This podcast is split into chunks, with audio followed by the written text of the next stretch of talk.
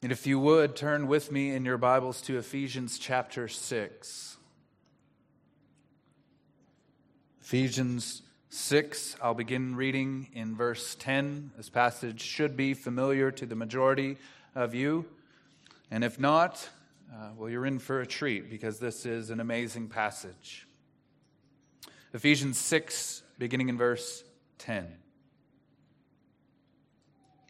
Finally, be strong in the Lord and in the strength of his might. Put on the whole armor of God, that you may be able to stand against the schemes of the devil. For we do not wrestle against flesh and blood, but against the rulers, against the authorities, against the cosmic powers over this present darkness, against the spiritual forces of evil in the heavenly places. Therefore, take up the whole armor of God that you may be able to withstand in the evil day, having done all to stand firm.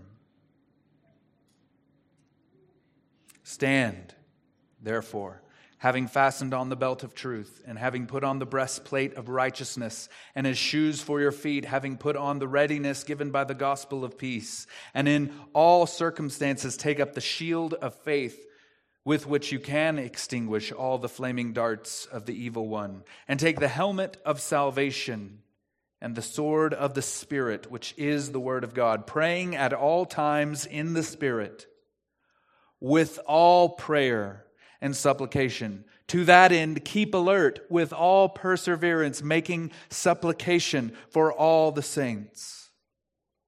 And also for me, that words may be given to me in opening my mouth boldly to proclaim the mystery of the gospel, for which I am an ambassador in chains, that I may declare it boldly as I ought to speak. He who has an ear to hear, let him hear. So let me tell you the agenda for this morning, what I'm trying to do. I'm going to use this passage in Ephesians to organize the whole message. This is technically a topical sermon, but we'll treat the passage exegetically. If that flew over your heads, that's fine. First, I also want to explain why we are taking a break from Hebrews. We've been in an, in an extended study of the book of Hebrews since uh, 2018, if you can believe it. And we've taken many breaks along the way, but I do feel that it is important to explain why.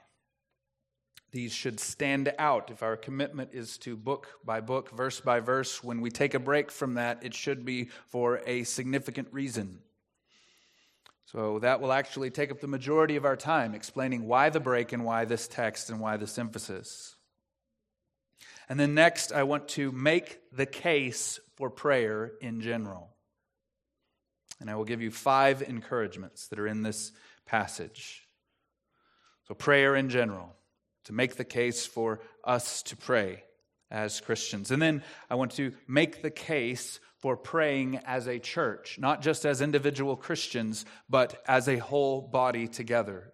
And I will give you five encouragements to that effect. The next, I will answer seven objections because there are many. And then I will propose four solutions, four applications, four ways forward for us. So let's begin. I don't want to uh, presume on your time. Why the break? Why stop Hebrews? We're just getting into the part that everyone's familiar with, chapter 11. We're excited about all this recounting of the stories of old. Why break? Why take a pause and go to a passage such as this? And the answer is in verse 11 of Ephesians 6. We do not wrestle against flesh and blood. We don't, brothers and sisters. We do not wrestle against flesh and blood, but against the rulers, against the authorities, against cosmic powers over this present darkness, against the spiritual forces of evil in the heavenly places. Have you viewed the chaos of 2020 through that lens?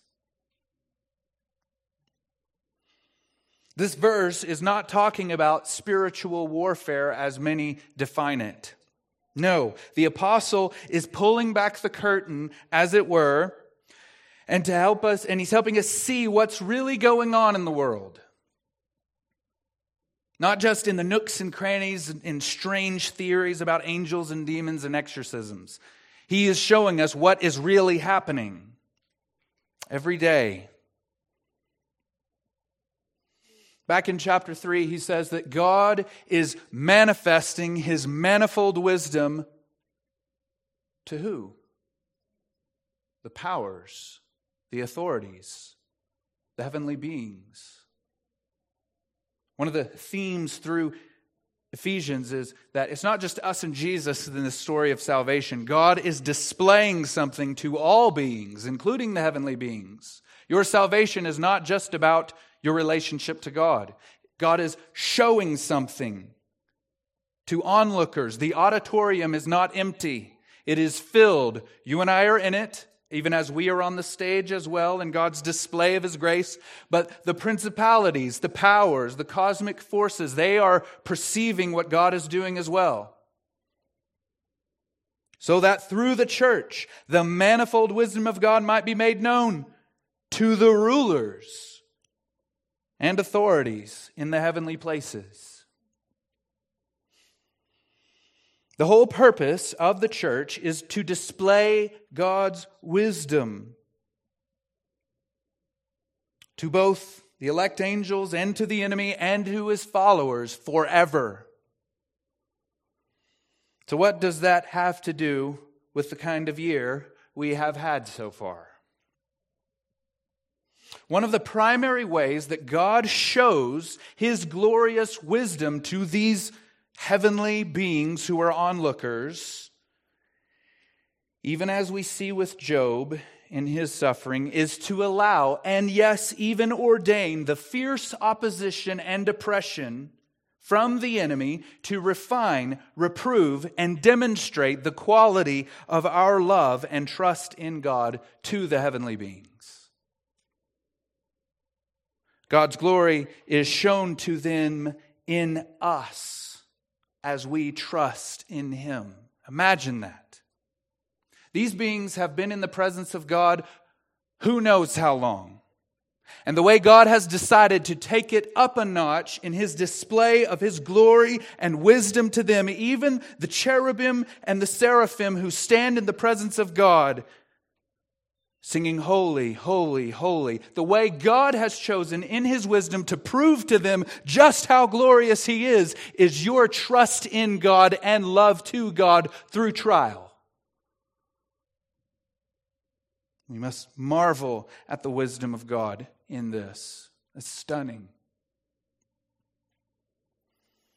So, in view of this chaotic year, let me ask, or we should ask, an important question what is the real problem in the world?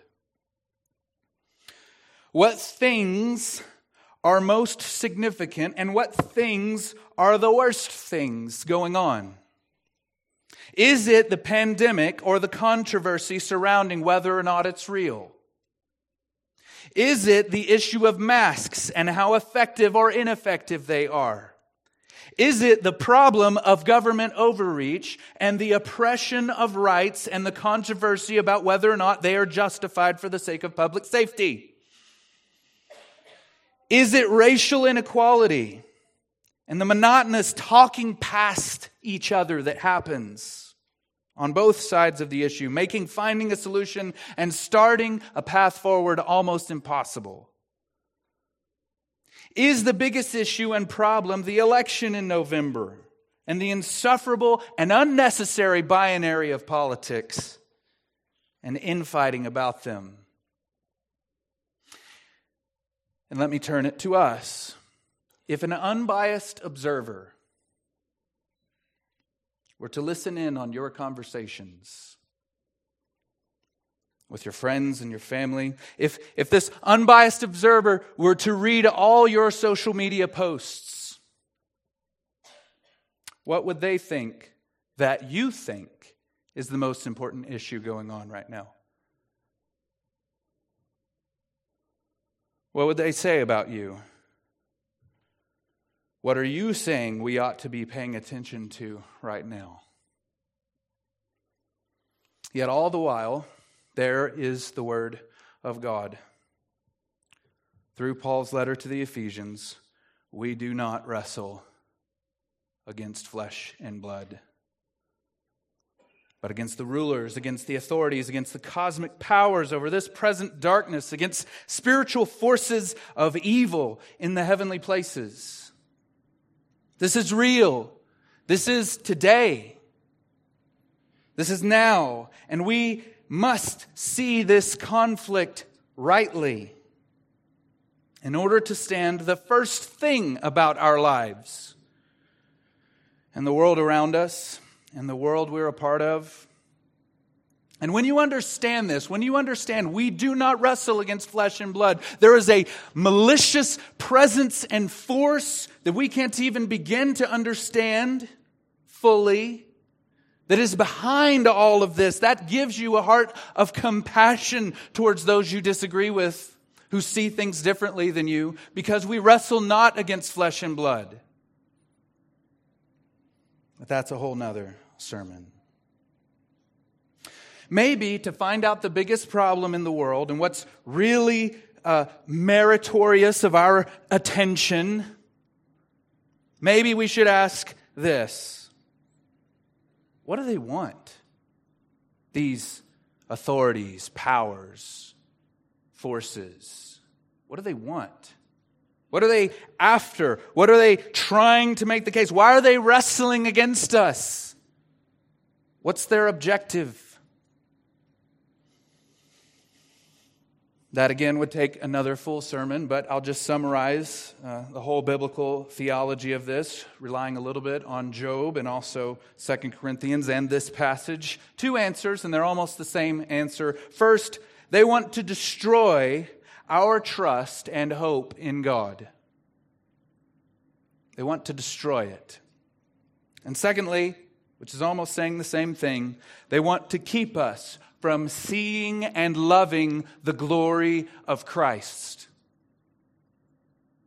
In their case, the God of this world has blinded the minds of the unbelievers to keep them from seeing the glory of Christ. That's their objective. They don't want you to see it. And in that diversion of your sight from the glory of Christ, they want your trust in and hope in God to weaken. That's what they're doing.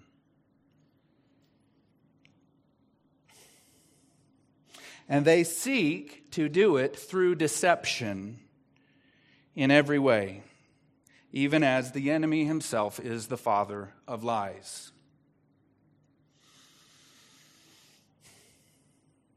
D Day, what is called D Day, um, the invasion of Normandy of the Allied forces, is the largest landed invasion ever to take place in human history.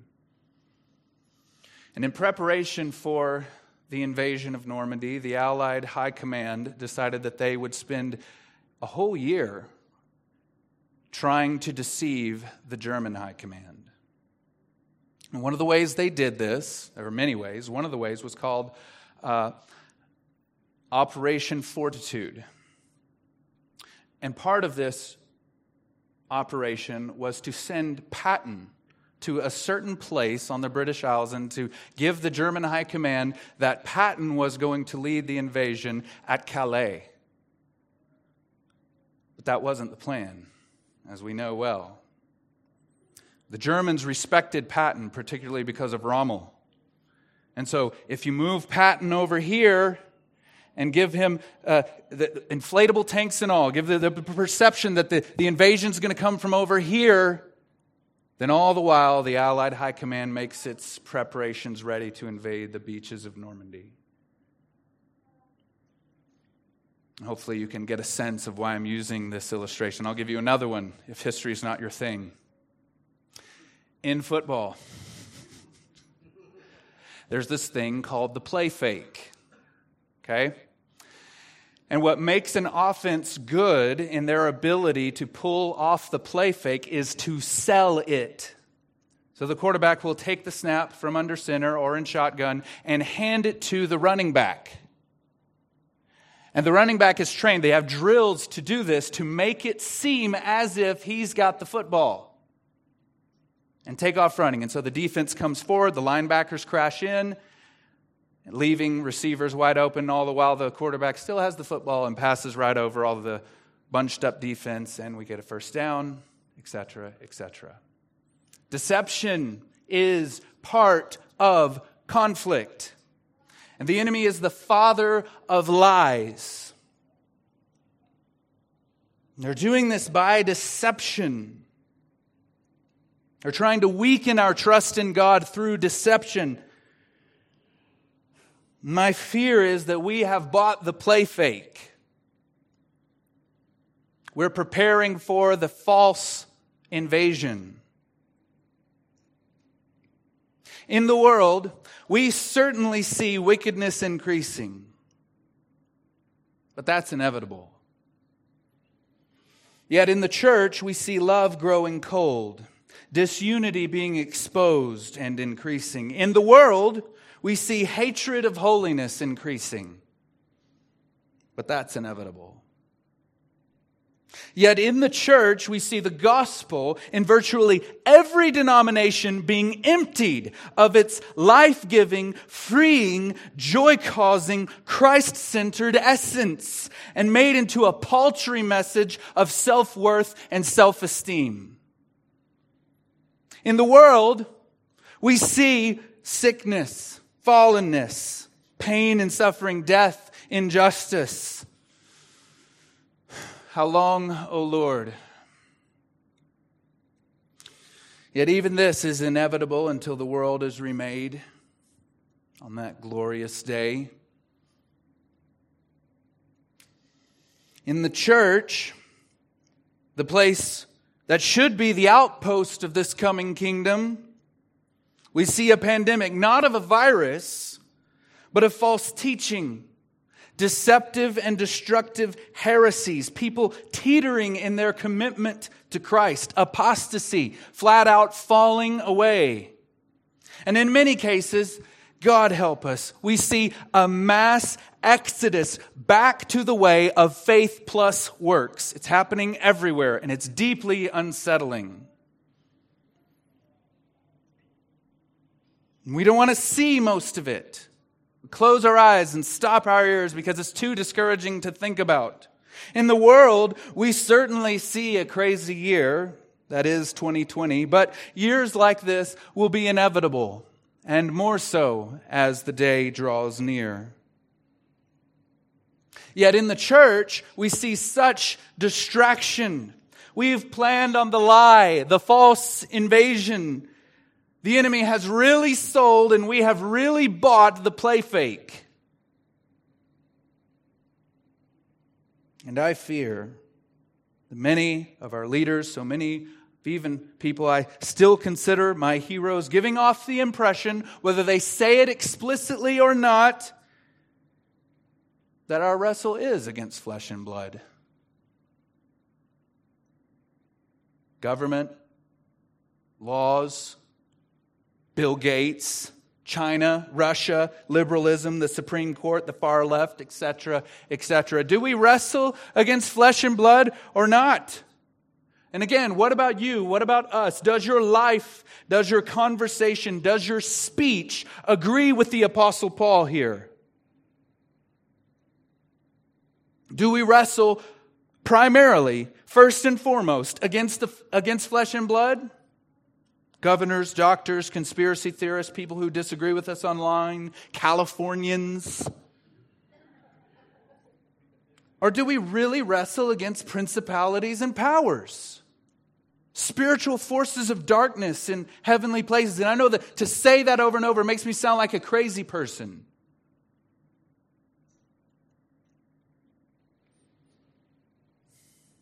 What do you think? What's the message we're sending to the world? Or are we just buying their own message about what's important and then trying to apply Christian solutions to it?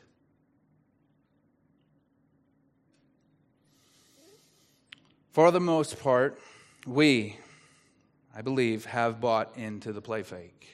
And we're prepping for the fake invasion. And our enemy is so happy that we have done so. And I'm not saying I'm any better, and we'll see more of that in a bit. At this point, you might be surprised to hear that this is a sermon about prayer. if you saw through our uh, social media presence I've been posting about, this is, the title is an, ur- an urgent call to prayer. It's in the bulletin. We didn't have a chance to print the bulletin, but that's the title. An urgent call for the church to pray. You might be saying at this point, you haven't said anything about prayer so far in this whole introduction. You haven't uh, really given us anything to land on. You haven't told us the five encouragements for personal prayer, the five encouragements to corporate prayer, or answered any of these seven objections. Don't you know lunch is coming and the kids are going to go crazy? Yes, I know.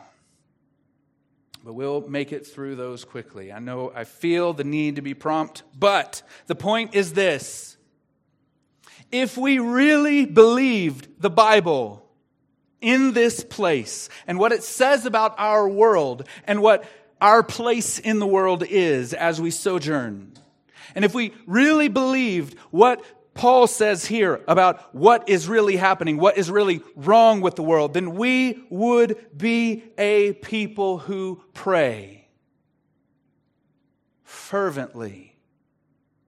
And that's clearly the point of this passage.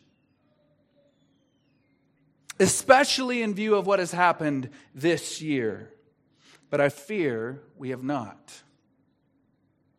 If we really believed God, that ours is not the wrestle against flesh and blood, but rather against the dark, evil powers over this present darkness, then we would be a broken, humble, prayerful people. But I fear we are not which for me proves, possibly beyond doubt, that we see the world in this crazy year and our suffering in it wrongly. I'm using we here to refer to the whole family of God, Christianity in general, even in our limited exposure to it. Instead of, here's, here's some examples, instead of taking the opportunity to examine our ways and recommit to the centrality of prayer in the life of the church, most churches are insisting on legal rights to gather in a larger group. Instead of taking the opportunity to rebirth a culture of hospitality and discipleship and mutual encouragement and exhortation and prayer in smaller group, throughout our city, even as the early church did. Instead, most churches have opted not to do that because it's just so difficult. Instead of repenting from our lack of a culture of raising up shepherds to care for the flock, as the need for more laborers in the field and caretakers of the flock has become so obvious, most churches have doubled down on an imbalanced and disproportionate top down corporate method of leadership in church life. Instead of considering our ways and returning to the Lord, we point the finger of, con- of condemnation at those who don't agree with our views or who see the issues in a different way. We give off the impression that the problem is them, not us. Instead of praying in faith, we have opted to wrestle against flesh and blood. And perhaps most alarmingly, Instead of growing in the love of God, in the hope in Christ, and joy in the Holy Spirit, we've gotten into anxious thoughts and life patterns. And yes, I am including our church in these, and I myself, being the pastor, take full responsibility. I've been preaching about these things through these months and off and on in other places and in Hebrews. And I've been pleading with people to see it this way, but it has not been clear enough. It has not been persistent enough. I have not shown this with my own life enough. I have not personally striven as deeply as I ought to have. I have not repented myself enough. In short, I have not modeled the chief shepherd, the real senior pastor of this church, as I ought to. And that makes me angry at myself, and I need your forgiveness. But by God's grace, no more of that. With the time I have left, I will make sure that you leave here fully convinced and inspired to pray as a church. So now we look at this passage again and we ask, what encouragements to pray are there? Number one, in prayer, we are armed. In prayer, we are armed. Prayer is the means of accomplishing all the imperatives of this passage. Imperative is a fancy word for saying command. How are we to obey all the commands of Ephesians 6 10 through 20? Through prayer. And at this point, I kind of show my colors as a nerd, but you need to get excited about participles, okay? You really, really do. And you need to read your Bible this way. When you run across a participle in the middle of a long list of commands, that's telling you how you do it. Another example, when I first saw this, it, it opened a world to me. Do not be anxious, rather, through casting your cares upon the Lord, you pursue humility. Humble yourselves, therefore, under the mighty hand of God, that he may exalt you in due time, casting all your cares upon him. That's a whole nother sermon. I won't let myself go there.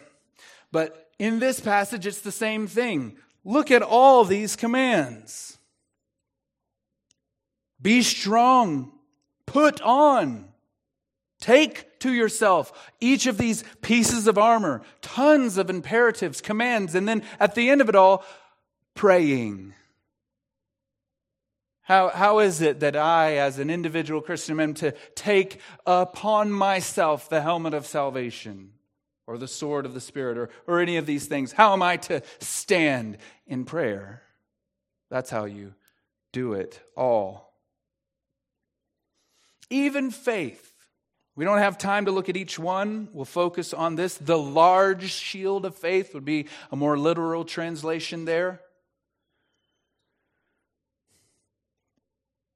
Even faith, taking up faith, we do so pray, prayingly. And prayer is somewhat of a gut check to see if we really have our faith in Christ together or not. Just as Jesus says to the woman at the well, he asks her, Would you give me a, a cup to drink? She's startled. Why do you, Jewish man, ask me for a drink? And he says, If you knew who it was, if you knew who it was who asked you for a drink, you would rather ask him and he would give you living waters. If we knew who it was, if we really understood the nature and character and love of God, if we knew who it was standing at his right hand, interceding for us even now, we would pray so much more. You would ask Him. We can sense that God wants so much from us, demanding even so much from us from heaven. And His response to us would be if you knew who it was who asked of you to obey in this way, you would ask Him, and He would give you living water.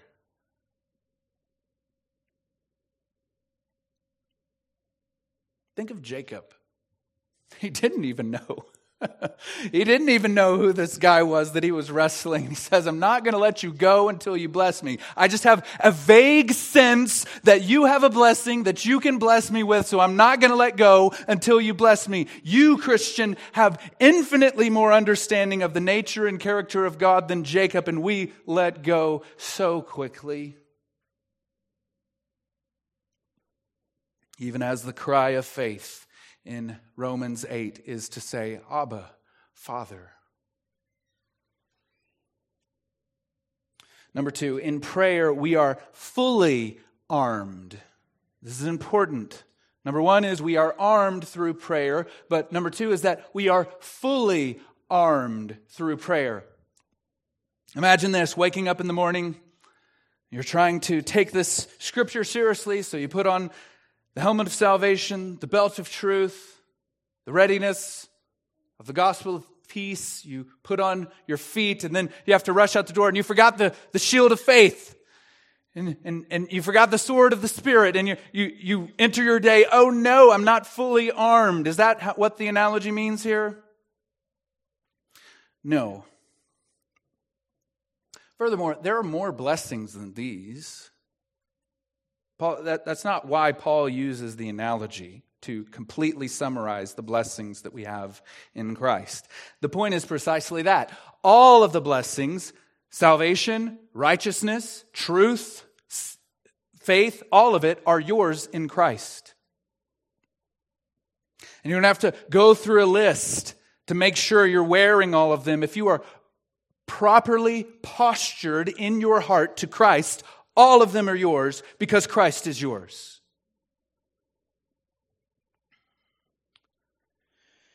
He says, praying always. That prayer is so much more than just asking for stuff. It, it, it, exposes what our alignment of our heart is to God, seeing Him as the one who will be seen as the great gift giver, the one to whom no one has ever really given a gift. He will be gift giver and seen as such for all eternity. He is the only real gift giver. And if we understood that, if we saw his gift giving posture, his grace, as it were, in Christ, we would ask so freely of anything in his name.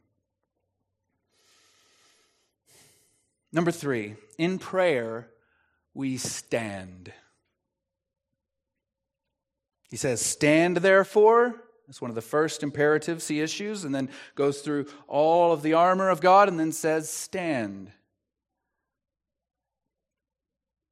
and then pray. Praying. Prayingly is another way of saying it. Prayingly stand.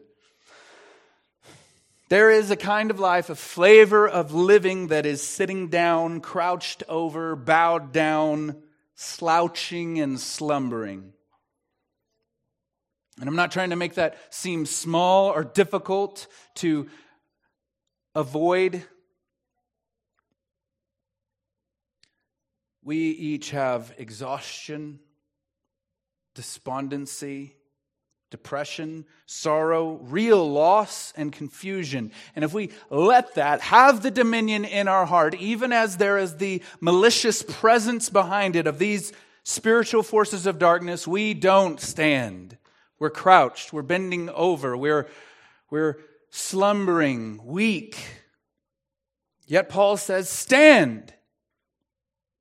Get up and fight, is the sense of his appeal here. We must take this bold posture in the life Christ has given to us. We must have the bold assurance of faith that we talked about last week. This is why it's not really a, a break from Hebrews, right? The bold assurance of faith that we discussed in Hebrews 10 39 is exactly this. The first cry of faith is to say, Abba, Father, and to appeal to Him as the great gift giver to give you everything you need for faith, holiness, righteousness, living. And how are we to change from a life of murmuring, belly aching, whining, grumbling, even as the children of Israel were in the wandering desert? How are we to be like those of old who stood fast? and through faith preserved their souls, even as we're going to see in Hebrews 11. How are we to be like them? Ask. Pray. It's no more complicated than that.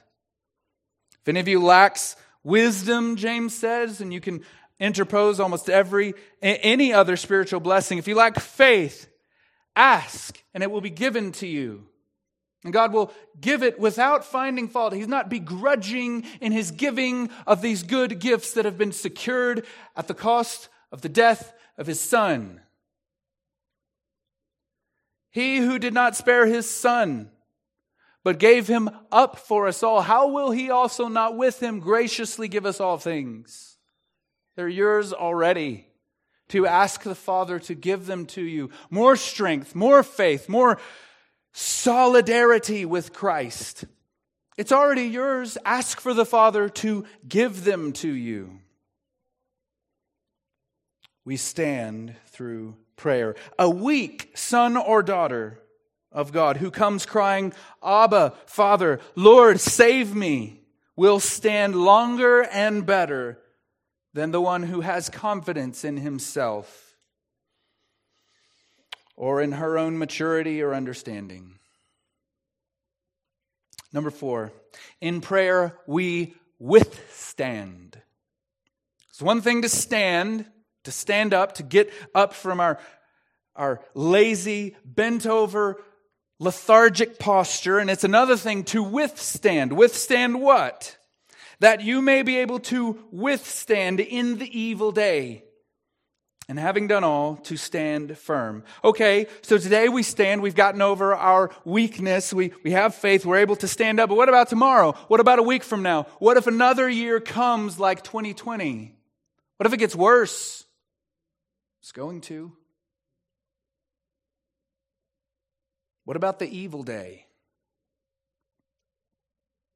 The days are evil, but the opposition and power of Satan will come to a climax. What about that day? The day of the man of lawlessness. Are you going to be able to withstand in that day? How, how do we have assurance that, that yes, we will? Through prayer.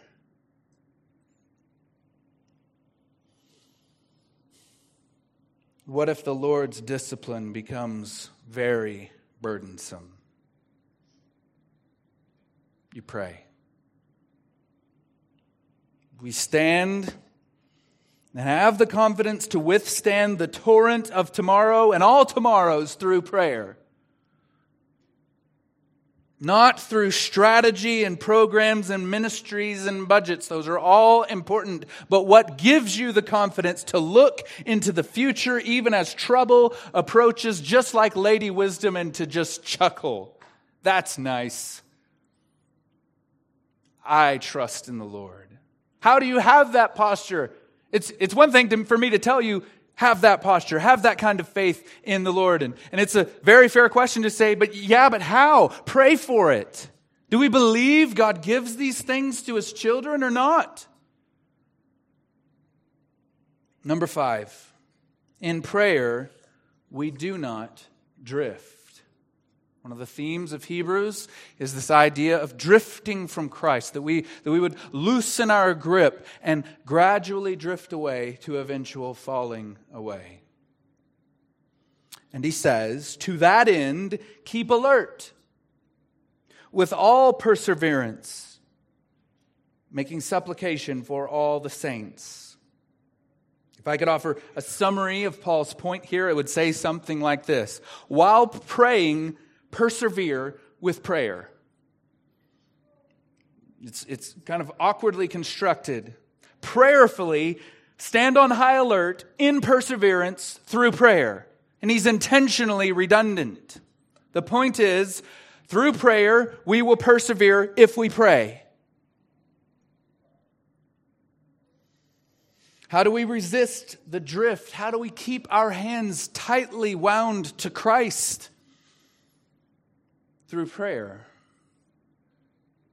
Even if you are weak in faith, and I think all of us can say, maybe with more and more frequency, if we're really honest with ourselves, that we're weak in faith, even as the father of the demon oppressed son says to Jesus, I believe, help my unbelief.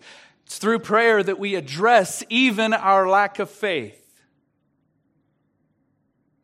So, those are five encouragements to prayer in general. And I want to now give you five encouragements to gathered prayer. Number one, we must pray together because being in Christ means we are part of his body. There's not really a place specifically to go to in verses 10 through 20 to really prove that. He makes that point elsewhere in Ephesians. But it comes out in the plural nature of these imperatives. Again, I know it's grammar, it's early, it's the summer, you shouldn't be in school, right? They are plural commands, every single one of them. I checked. The idea is that you all together stand. You all together take up the shield of faith. You all together persevere in prayer. You all together prayingly do all of these things. The Texans have something right. We've got the word y'all. You can put that y'all in front of each one of these imperatives. Y'all pray. Y'all stand. It's not proper, but Greek has a y'all and it's proper for them, okay? So just working with what I've got. And furthermore, the analogy of a military or soldier is, is silly if we don't understand this as talking about a group. There is no function within the military where you're by yourself, practically. Even snipers have a spotter. You can even be a spy by yourself or an asset, as they say in the movies, right? But you've got a whole team back at Langley taking care of you, right? No, this is a Roman testudo or tortoise formation that's in view here. They're not carrying a spear, it's a sword with a large shield. They're together in a group of 10 or 20 or 30 using their shields to shield each other. And it just shows how silly our illustrations of this usually are. We, we got one single guy standing there with a shield and a sword. He's all exposed. Like 95% of the 360 degree sphere is exposed, but what the image that should be there is a, is a group holding up their shields here, and on the side holding it here, and on the other side holding it here. And together, the unit is victorious. Even as Paul says in 1 Corinthians 12. If one member suffers, all suffer together. If one member is honored, all rejoice together. If you drop your shield, it's not just you that's going to get a bolt, a fiery dart. It's going to go through you or in front of you to your compadre. You can't obey these commands in isolation, period. When the unit fails, all take responsibility. And when the unit succeeds, all are victorious. So we have to pray together to just basically obey the command. Number two, we must pray together because prayer is hard. okay? I'm not here to tell you that I've figured out the secret that just ushers us into a life of persistent prayer. It almost annoys me, me when people tell me that they've got it all together in their prayer life because I, I, I'm tempted to feel envious. And on a certain level, I don't believe them because prayer is hard. He says, to that end, keep alert with all perseverance, making supplication for all the saints.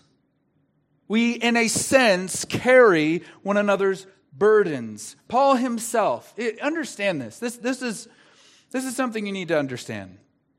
Paul says in Romans 15:30, I appeal to you, brothers, by our Lord Jesus Christ and by the love of the Spirit, to strive together with me in your prayers to God on my behalf.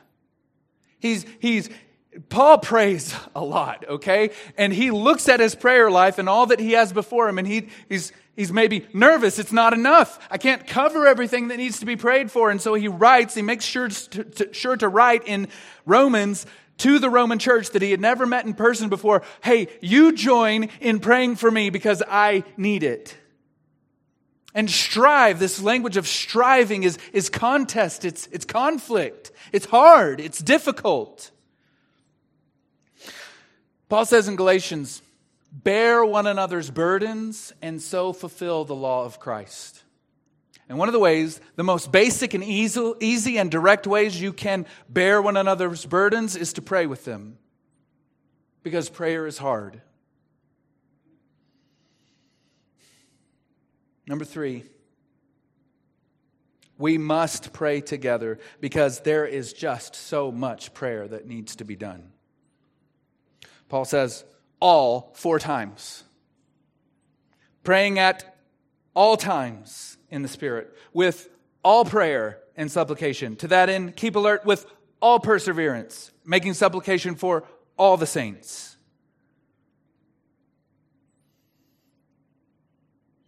If I'm reading that and I'm just seeing it as a command to myself, I'm discouraged. If I'm being honest. Someone tells me to always be doing something, it's automatically discouraging, right? But the idea here, if I could give you an illustration, is like a group of bike riders. It's actually, the official term is actually a peloton, a group of people who ride a bike together. They're somewhat organized. There's this concept of drafting or slipstreaming where the lead biker cuts through the air. And if you're riding behind that lead biker, somewhere in the middle or even at the back, drag is reduced down to 5 to 10%. That's a huge number. Like maybe for some of you that just went right over, like numbers aren't your thing. But if you understand drag being reduced down to 5 to 10%, that means that it's, it's a drop of 90 to 95%. You're being carried along, as it were, by the lead biker, and each person takes a turn leading the group. That's what happens when we pray.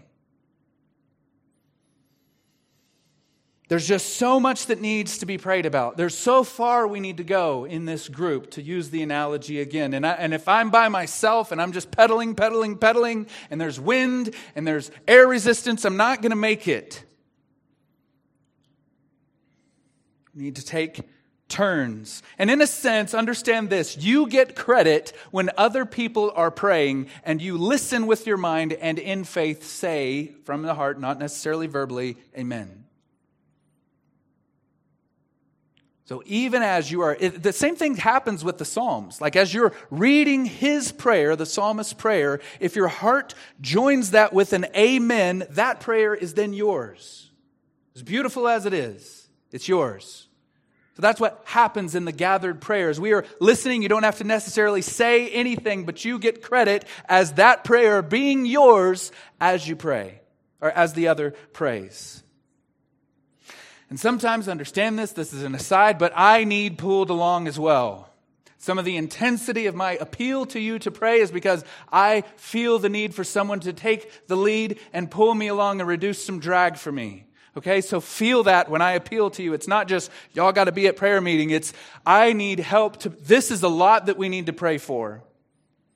And I feel the responsibility, just as a Christian, that there is so much that needs to be prayed for that I just can't even get to, and I need help to be pulled along.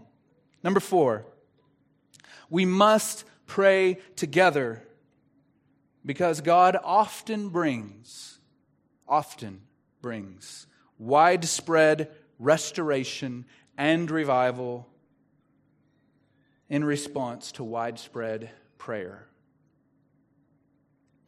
Paul says at the end of this section, and some people leave it off when they're discussing it, and also for me, that words may be given to me in opening my mouth boldly to proclaim the mystery of the gospel. Paul was appointed by Christ himself to be the apostle to bring in the Gentiles.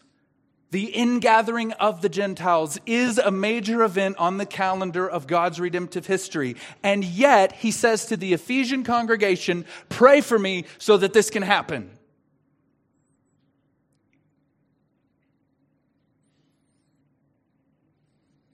God had already ordained it.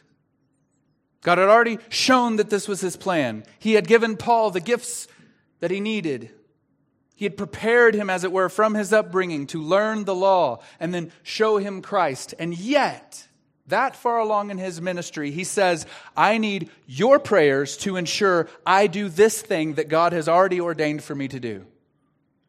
That's amazing.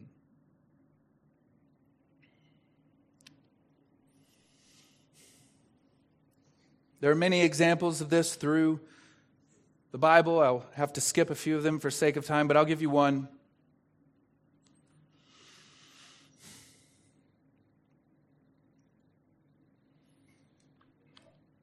When God says to the Son prophetically, Ask, and I will give you the nations as a heritage in Psalm 2.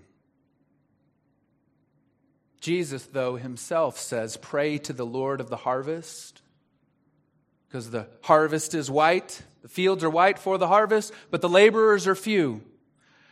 God has already decreed that Christ, the Son of Man, will receive the nations as a heritage. Yet, Jesus himself tells his disciples, pray to the Master so that he will send workers to accomplish this very thing that he has already ordained and that will surely take place. And Jesus is there on the earth and he says, you disciples, you Peter, you John, you Mark, you pray that the master, my father, would send workers.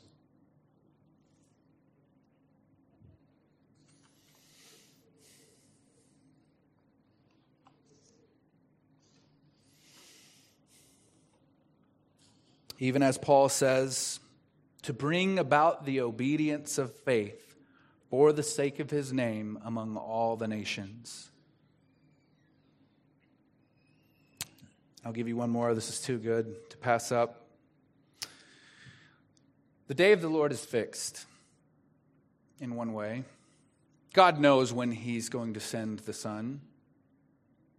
But in Luke 18, Jesus says this And will not God give justice to His elect who cry to Him day and night? Will He delay long over them? Peter says that we are in a sense, hastening the arrival of the day of the Lord as we cry out to Him. God has already ordained it, He's already planned it, but the next great event on God's calendar of redemptive history is the return of the Lord, and it will be, whether we can make it make sense in our minds or not, in response to the prayers of His people. Number five, we must pray together because it is the ordained means of bringing about God's will, even in specific lives. We'll go back to the example of Paul for this.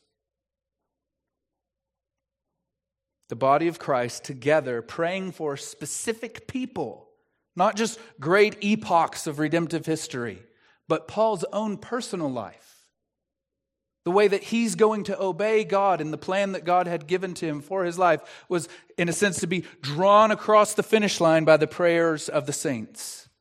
Do you see that privilege and responsibility in your relationships with your brothers and sisters? That for God's will to be accomplished in their life, the plan that He has set in motion from before all time for them is going to be accomplished as you drag them across the finish line. You can go to Ephesians chapter 3 and see the grand prayer that Paul prays there to see that even the most basic things, that Christ would dwell in your hearts through faith, even that Paul is praying for them, that it would happen. So now let's go through quickly some objections. Won't spend a ton of time here. This could be a whole sermon in and of itself. I'm not dealing with silly objections. There are many of those.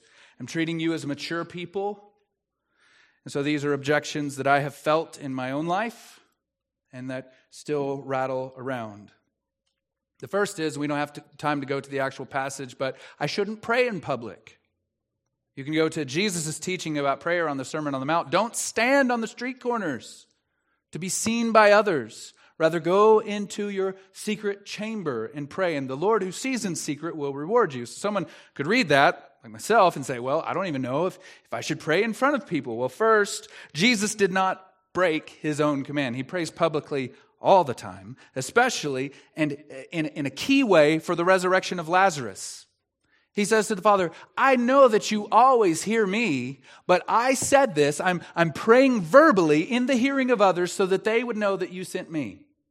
So it is proper to pray with the right motives and that's what he's addressing with comparing them to the, to the hypocrites. Don't be like the hypocrites. Have the right motives, and yes, you can pray in front of other people. The early church itself could be called a prayer meeting. Acts 4:14 All these with one accord were devoting themselves to prayer together with the women and Mary the mother of Jesus and his brothers. Before the spirit was given they were devoting themselves to prayer together for 7 to 10 days depending on how you count. And at the end of that 7 to 10 days at Pentecost God sends the spirit and they're coincidentally all together praying most likely. So, yes, in answer to that objection, I'm not supposed to pray in public. Jesus says, you know, secret room, whatever. Uh, that's not what he's saying. We are supposed to pray together. Number two, God already knows what we need. He even says it in Matthew 6. Don't pile up words because your Father already knows what you need before you ask. This is a real struggle. It's not a silly objection. And to this, I would briefly say it is true, God is sovereign and has ordained the end from the beginning. However, the way that he is ordained to bring about all of these things that he's already ordained are through the prayers of his people. Because, here's the reason it's one thing to just say that. The reason that is the case is because he knows that the greatest blessing is himself. Let's say you need something. You need healing, you need a new job, whatever it is, and you don't pray. And you get it anyway. Does your heart in that moment think to thank God? As much as it would if you prayed fervently that God would give you the job or the healing or whatever it is, and He blesses you with it. God's greatest blessing to you is Himself. So there are blessings, and we don't have time to explore this. This is again another sermon in and of itself. But there are blessings that He specifically withholds from you. He is so eager to bless, but He knows that He Himself and your joy in Him is the greatest blessing. So He will withhold that until you align your heart properly to Him and ask. Because, because He would rather you suffer. Yes. I said it. He would rather you suffer than to have a nice, easy life and to not feel your dependency on Him. He's preparing our hearts for heaven. One of the ways He does that is answering prayer, even though He has ordained the end from the beginning. Number three of the objections I have a great personal prayer life. Already mentioned a little bit about that.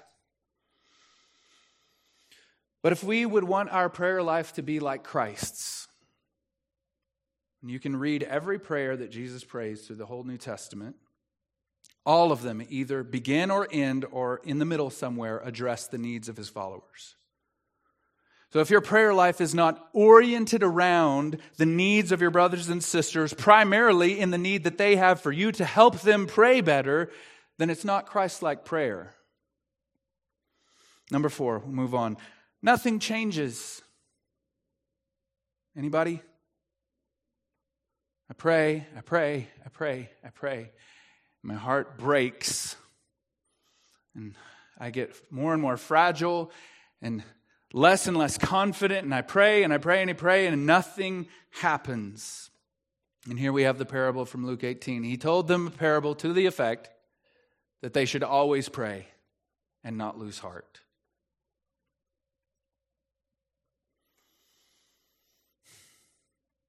And our heart towards the Father is the issue.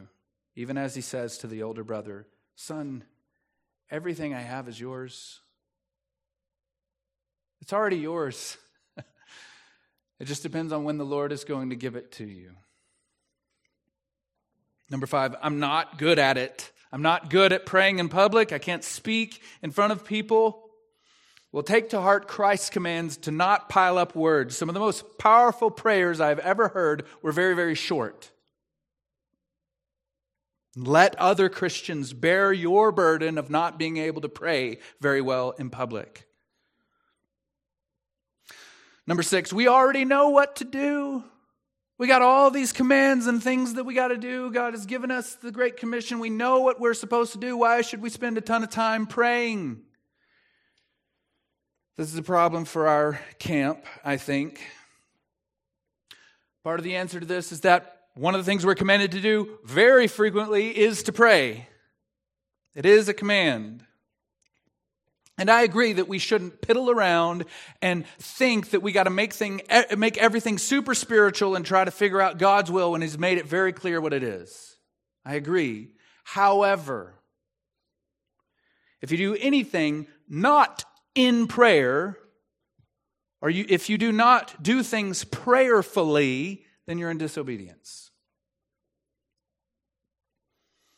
Number seven, we can't be so inwardly focused. Can't just close our doors and be in private and pray and pray. We got people out there who are hurting, who need the truth. Can't be so inwardly focused. I think that's a misunderstanding of how God works. It is not pray and then go, it is go prayerfully. It's like breathing. Should you breathe or should you go to work? Yes. Breathe while you go to work. Bad things will happen if you don't. Prayer is like that. Pray without ceasing, he says. That, that shouldn't be an, an oppressive command to us. It's to release us to this posture of faith in God that, that transcends all of our life experiences. It's just happening all the time. And yes, in different ways, in our secret room, together with God's people, even publicly as long as it is not to be recognized by others. But don't stop. Do everything prayingly. So, four suggestions, and we'll be done. Four ways forward for us in light of this. Pray at our church or together with your brothers and sisters in this church.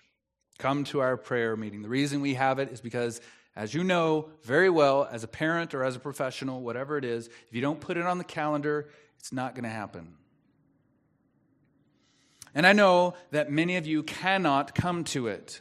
The time we're in is weird. I understand that. I'm not trying to make you feel bad. So I'm going to give you a way forward. If you literally cannot be here, or there are health issues, or whatever it is, and you don't want to come on a Sunday night, and understand, Okay, this, this is kind of a silly aside, and I'm sorry to give it here. It's a big sacrifice for me as a, as a Cowboys fan, okay? Like, it, it's not just nothing for me to show up on a Sunday evening, especially in the fall, but it's that important, okay?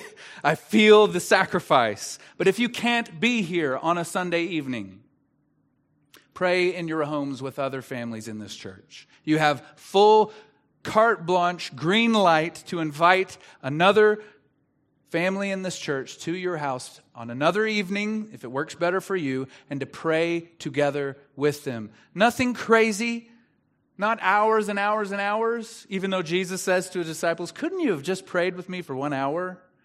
But just 10, let's do something achievable 10 to 15 minutes, 30 minutes even of prayer for grand, 10,000 level, uh, 10,000 foot level prayers in view of the fact that we wrestle not against flesh and blood. Pray those flavor of prayers with your brothers and sisters in this church. Number three, spontaneous prayer. When you are here, take opportunities to pray verbally with your brothers and sisters. You're already here. Why not take the opportunity to pray? When someone's telling you something about their week, something they're struggling with, or something that they're really happy about, just ask. I know it will feel awkward at first. I know because this has happened to me. But just pray. Ask. Is it all right if we pray about that right now? And lastly, you're probably going to have to remove something from your life. Our culture values hustle. It's a cardinal virtue for Americans hustle, get stuff done, knock it out of the park, just smash this day, right? You're going to excel by getting all of this stuff done. Your to do list completed. We fill it up to the max, to the point where we're so exhausted, and we can't let other people in to see that we're so exhausted. You're going to have to cut something out.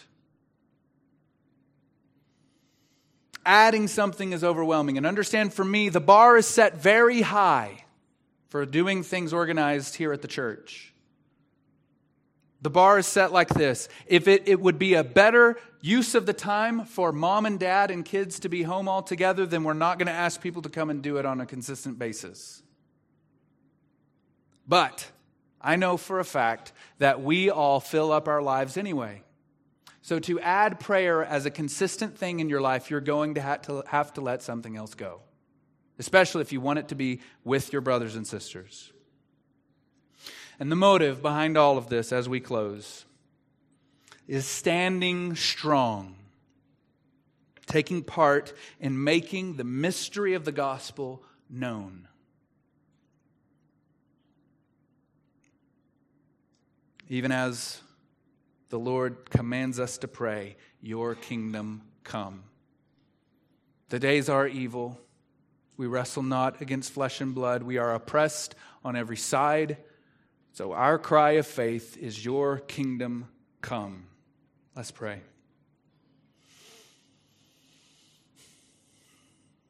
Our Father in heaven, hallowed be your name.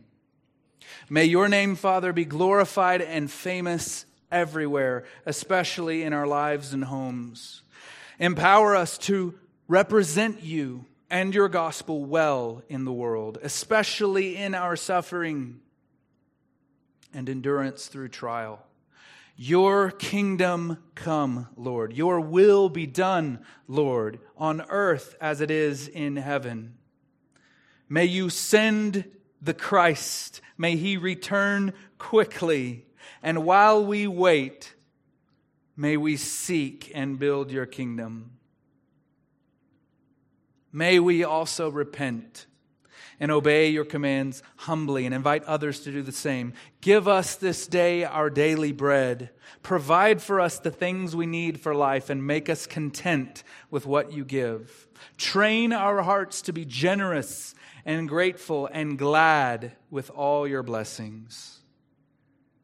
Forgive us our debts, Lord. We are undone without your forgiveness, and we need it daily. Please forgive us for all our many sins. We do not deserve your forgiveness. Show us the glory of your grace and your mercy.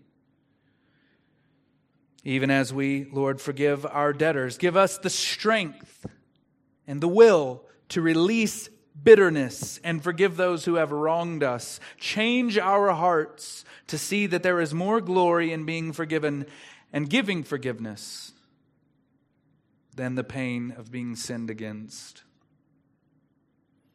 Lead us not into temptation, Lord, but deliver us from evil. Our hearts are prone to wonder Please guide and lead us in the paths of righteousness for your name's sake. Defend us from the enemy and the sinful desires of our hearts. For yours is the kingdom, Lord, and the power and the glory forever. Help us, Lord, rest our hope in the return of Christ and look toward that day with joy. Help us live and think in a way that sees and acknowledges you as King of the world today, resting in you as our very strong fortress and defender and deliverer. Lord, we trust that you have heard our prayers. Please help us trust your goodwill towards us more. For the sake of your great name, in Christ Jesus we pray. Amen.